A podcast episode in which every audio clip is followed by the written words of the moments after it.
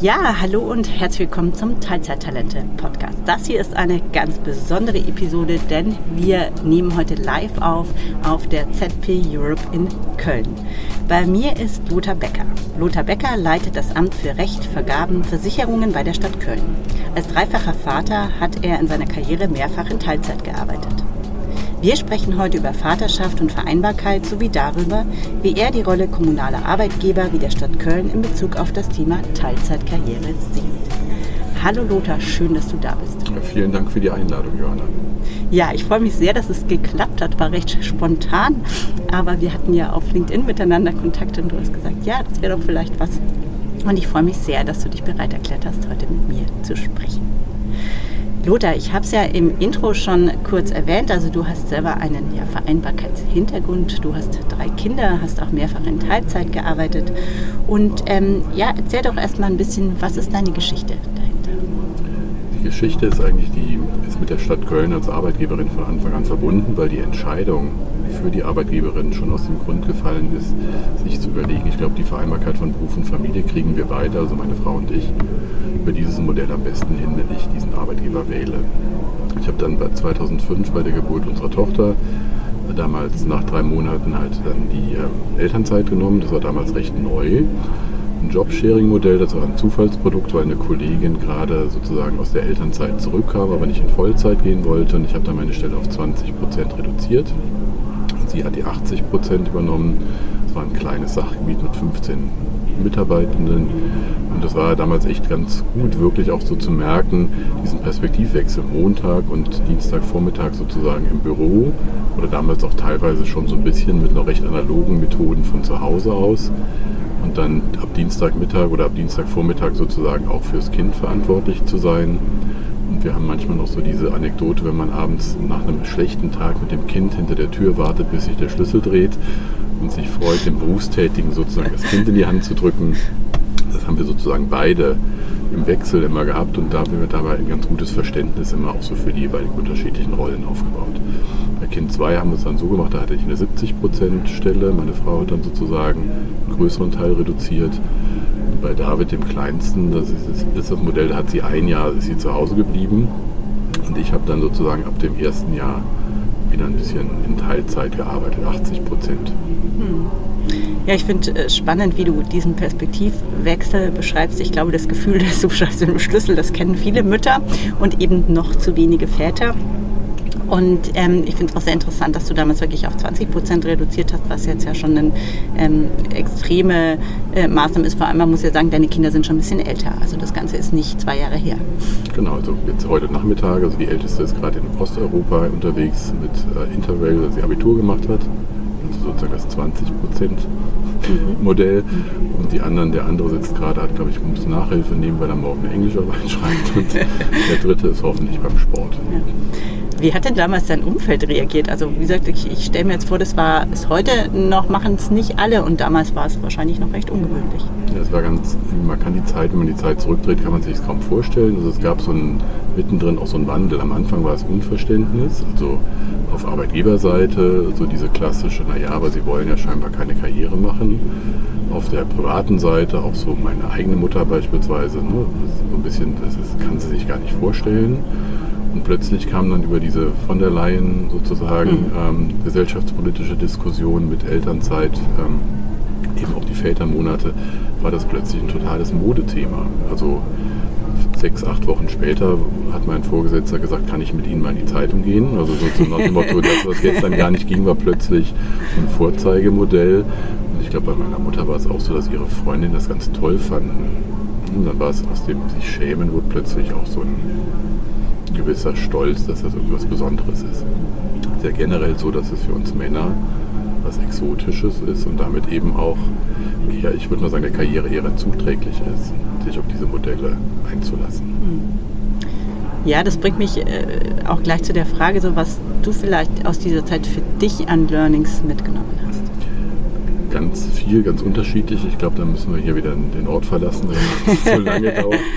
Aber angefangen damit beispielsweise bei diesem ähm, Jobsharing-Modell, eine Stelle, die ich bis gestern ganz alleine ausgefüllt habe, plötzlich mit jemand anderem zu teilen. Und viel von seinem hohen Ross runterzukommen, dass es nur so gehen kann. Mhm. Es war häufig auch so, dass das so in Sachen Mitarbeiterführung war es auch eine interessante Erfahrung, weil ich bin dann, viele Leute kamen dann montags zu mir und haben gefragt, ist das auch richtig, was die Kollegin am Mittwoch oder Donnerstag ja. entschieden hat. Sie war viel besser, ich würde mal so sagen, in, dem, in, den Formulierungen. Ich war vielleicht besser so in den Gesprächsführungen. Wir haben viel voneinander gelernt und wir haben vor allen Dingen uns eine Regel gegeben, der Schreibtisch muss immer sauber sein. Das hat viel zur Selbstorganisation beigetragen. Das Thema Kinder ist generell eine Sache, so Pragmatismus zu lernen, einen Plan zu haben, sozusagen ein Ziel erreichen zu wollen, aber unterwegs auch bereit zu sein, zu sagen, das funktioniert heute nicht wir können nicht 100% erreichen, wir werden nicht pünktlich da sein, die Windel ist jetzt doch zur falschen Zeit wieder, ja. muss gewechselt werden. Und so eine gewisse Ruhe zu kriegen, das Wichtige vom Unwichtigen zu unterscheiden, also das ist so, ich glaube, man lernt unheimlich viel Soft Skills, äh, Themen, die man ja. halt, wo der Arbeitgeber ansonsten viel Geld ausgeben müsste, um mir das beizubringen. Ja, absolut. Also dieses Thema Transfer von Elternskills in die Wirtschaft oder in Richtung Arbeitgeber ist ja auch ein Thema, das langsam zum Thema wird, wo man merkt, okay, da passieren eigentlich Dinge, die man nicht nur im Privaten brauchen kann. Genau. Und das Letzte ist als Führungskraft selber auch einen stärkeren Fokus darauf, also auf mehr Verständnis für die eigenen Beschäftigten zu haben, beispielsweise Termine anders zu legen mhm. ne, oder auch Fortbildungen anders anzubieten, Jourfixe nicht am Nachmittag zu machen und eben auch sich zu bemühen, eben diese Dinge anders zu tun. Und wir haben eine Sache geändert, dass keiner mehr sagt, wenn jemand kommt und sagt, wir erwarten ein Kind oder ich erwarte ein Kind, dass dann der erste Satz immer ist, herzlichen Glückwunsch, das ist die beste Nachricht des Tages und nicht dieses, um Gottes Willen, wie soll, wie soll es jetzt weitergehen, weil es geht immer weiter und man kriegt es auch gut organisiert. Ja, das ist schön, das, das, äh, das zu hören und ich glaube, das ist was, was ähm, jetzt für werdende Eltern ein ganz schönes Signal ist. Ich spreche ja hier im Podcast auch manchmal mit UnternehmensvertreterInnen und da habe ich vor kurzem auch ein Gespräch geführt, wo es auch darum ging, diese, ja, so eine Willkommenskultur und einfach zu sagen, ja, schön, schön, dass du Nachwuchs bekommst, egal ob Vater oder Mutter und ähm, das einfach als ja, Teil des Lebens und auch Teil des Arbeitslebens zu sehen. Das finde ich ganz wichtig. Man muss manchmal, ich habe ja eben im Vorgespräch schon gesagt, manchmal aufpassen, dass ich den Kolleginnen ohne Kinder nicht unterstelle, dass sie nicht so pragmatisch und nicht so viele Soft Skills ja. haben, weil ich der Überzeugung bin, wenn jemand, für viele Kolleginnen und Kollegen ist eine Weiterentwicklung, wenn sie ein Kind bekommen, weil ja. sie dann sozusagen auch zu besseren, in Anführungszeichen, Beschäftigten werden, weil sie so besser fokussiert sind, ne, so die, die Prioritäten richtig setzen und auch selbst organisierter sind. Ja. ja, kann ich echt, also kann ich wirklich unterscheiden. Jetzt hast du ja eine sehr ähm, aktive Vaterrolle bei deinen Kindern ähm, ausgeübt. Wie siehst du denn generell die Rolle von Vätern im Hinblick auf das Thema Vereinbarkeit generell? Noch ist es, glaube ich, schwierig, weil so diese Vätermonate, der Nachteil ist, dass es so ein Zwei-Monats-Auszeit wurde und das eigentliche Modell sich aber nicht verändert hat. Wo ich mir wünschen würde, wo wir hinkommen sollten, ist in so ein Modell der 80-80-Arbeit. Also jeder arbeitet sozusagen 70, 80 Prozent. Man teilt sich sozusagen berufliche Entwicklung und gleichzeitig die, die Care-Arbeit zu Hause und auch die Erziehung der Kinder. Da hätten, glaube ich, alle am meisten von, aber da sind wir sozusagen, glaube ich, noch weit von entfernt, weil es ist jetzt üblicher geworden. Ne? Ich, ich, der, der, Anteil der Väter ist häufig so dieser Zwei-Monats-Anteil, wo man aber dann vielleicht auch gemeinsam in Urlaub fährt das ist nicht das gesellschaftspolitische Rollenmodell, was uns, glaube ich, weiterbringen würde. Vielleicht es kann der Start sein, sozusagen in den Nachdenken, aber es darf nicht das Ende sein vom Überlegen. Was müsste denn passieren, damit sich da wirklich was tut, deiner Meinung nach? Ich glaube, in, in den einzelnen Unternehmen müssen die ähm, ähm, Rollenmodelle etwas deutlicher werden. Wir haben bei der Stadt Köln ein Väternetzwerk jetzt gegründet, um tatsächlich auch mal ein paar Positivbeispiele zu nennen, also auch so einfach nur Figuren sichtbar zu machen, an die ich mich wenden kann, um zu überlegen, wie mache ich es denn, wie sage ich es meinem Chef oder wie plane ich vielleicht so diese Entscheidung und auch die gemeinsame Entscheidung.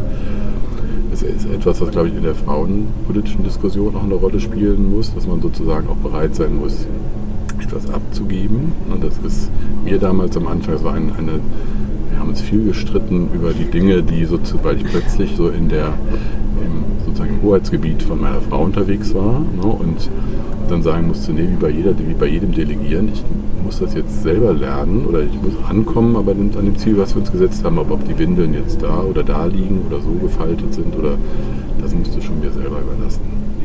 Ja, ich musste gerade, gerade lachen, dass das Gesicht, diese, äh, diesen, diesen äh, Clash zwischen, äh, ich habe immer gesagt, mein Mann und ich, wir waren zwei Mütter. Wir haben beide Elternzeiten 50-50 geteilt und dann bin ich nach sieben Monaten wieder arbeiten gegangen, kam nach Hause und habe meinem Partner gesagt, wie er das alles zu machen hat. Das fand er nicht cool.